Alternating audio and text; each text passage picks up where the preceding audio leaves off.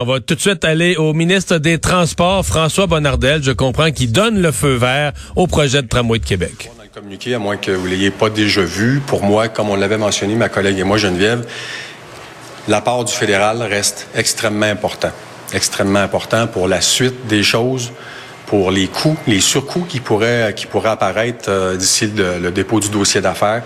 Je l'ai mentionné maintes et maintes fois, le 40 que le fédéral doit débourser, ben, je le souhaite qu'il puisse nous le confirmer euh, dans les prochains jours. Si vous me posez la question, avez-vous rencontré le ministre Leblanc la semaine passée? Je n'ai pas eu la chance de le faire parce qu'il était malade lui aussi, atteint d'une pneumonie, donc je devrais lui parler dans les prochaines heures.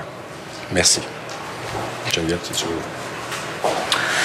Bien, je pense que moi, je dois garder mon masque à cause de, de, des suites de la COVID, mais euh, mon collègue a déjà été éloquent, donc euh, moi aussi, je suis bien heureuse. Il faut dire que c'est pas nécessairement une surprise ce qui se passe cet après-midi, dans la mesure où depuis deux semaines, deux, trois semaines, on répétait qu'on allait donner les décrets. Il y a un enjeu d'acceptabilité sociale. Le maire en est conscient. Le maire lui-même, quand il a été euh, élu, a dit il faut travailler sur la communication, il faut travailler sur l'acceptabilité, il faut augmenter les appuis au, au, au tramway. On est tout à fait d'accord avec lui là-dessus. Et la question du fédéral. Puis ça, c'est très important, là. Parce que le ministre Duclos, qui est le seul élu fédéral libéral à Québec, en fait, non, M. Lightbourne, mais je ne sais pas si M. Lightbourne est encore dans le caucus. En tout cas. Euh, bref, le seul ministre fédéral libéral euh, à Québec, je ne sais pas honnêtement, là, je veux pas. Euh, je sais qu'il y a eu des fois, l'autre fois, des histoires. Fait que, donc, mais M. Duclos a déjà dit. Là, vous me déconcentrez.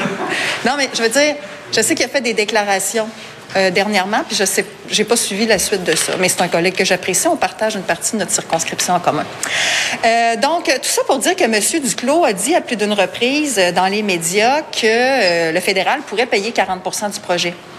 Mais c'est important à un moment donné que ce soit par écrit et que ce soit clair et non pas 40% d'un chiffre aujourd'hui, de dire on prend le 3,9 et on paye 40 de ça, puis qu'à chaque fois qu'il y aura peut-être des dépassements de coûts, parce qu'on euh, ne sait pas l'avenir, on va voir quand on va ouvrir les enveloppes, qu'à chaque fois, il faut retourner qui a été le même 40 au fédéral, puis que ce soit chaque fois compliqué.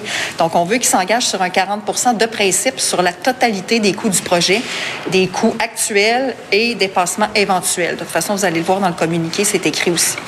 Alors, euh, mais c'est ça, c'est une belle journée, on va aller de l'avant, et puis euh, on va travailler avec la Ville de Québec, avec le maire, je lui ai parlé tout à l'heure, je lui ai parlé hier soir.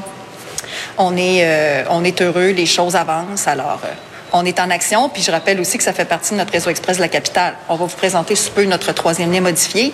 Et, euh, c'est important d'avoir ce plan de mobilité globale pour l'ensemble de nos deux régions de la capitale nationale et de Chaudière-Appalaches. Bonjour, Sébastien Bovin de Radio-Canada. Euh, je suis étonné que vous ne parliez pas beaucoup d'acceptabilité sociale. Je vous ai entendu prononcer une fois ces, ces mots-là. Alors, est-ce qu'il y a une clause acceptabilité sociale dans les décrets? Et comment on mesure l'acceptabilité sociale? Et à quel pourcentage on fixe l'acceptabilité sociale du projet? Monsieur Bovet, on est une vingtaine ici. Là. Chacun d'entre nous peut avoir une définition d'acceptabilité sociale. J'ai la mienne, je vais la garder pour moi. Ce qu'il y a de clair, c'est dès le début, quand on a rencontré le maire de Québec, Geneviève et moi, on voyait qu'il y avait un déficit communicationnel. On le voyait. Et le maire lui-même l'a mentionné, je dois améliorer cette communication avec les citoyens de Québec. C'est ce qu'il a entamé, voilà, quelques semaines, quelques mois déjà. Et le constat qu'on fait, c'est qu'il doit faire un travail pour la Ville de Québec, pour améliorer l'acceptabilité sociale. Donc, on dit aujourd'hui au maire de Québec, c'est dans votre cours de mieux communiquer ce projet pour qu'il soit mieux accepté.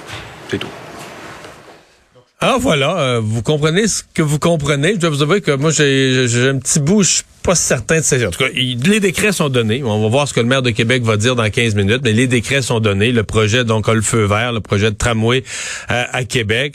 Il reste cette question de l'acceptabilité sociale. Ça semble pas être une condition. Là. Ça semble pas être placé comme une condition qui pourrait empêcher ou euh, annuler les approbations qui sont données. Ça semble davantage être un vœu ou un souhait que le maire travaille à convaincre la population.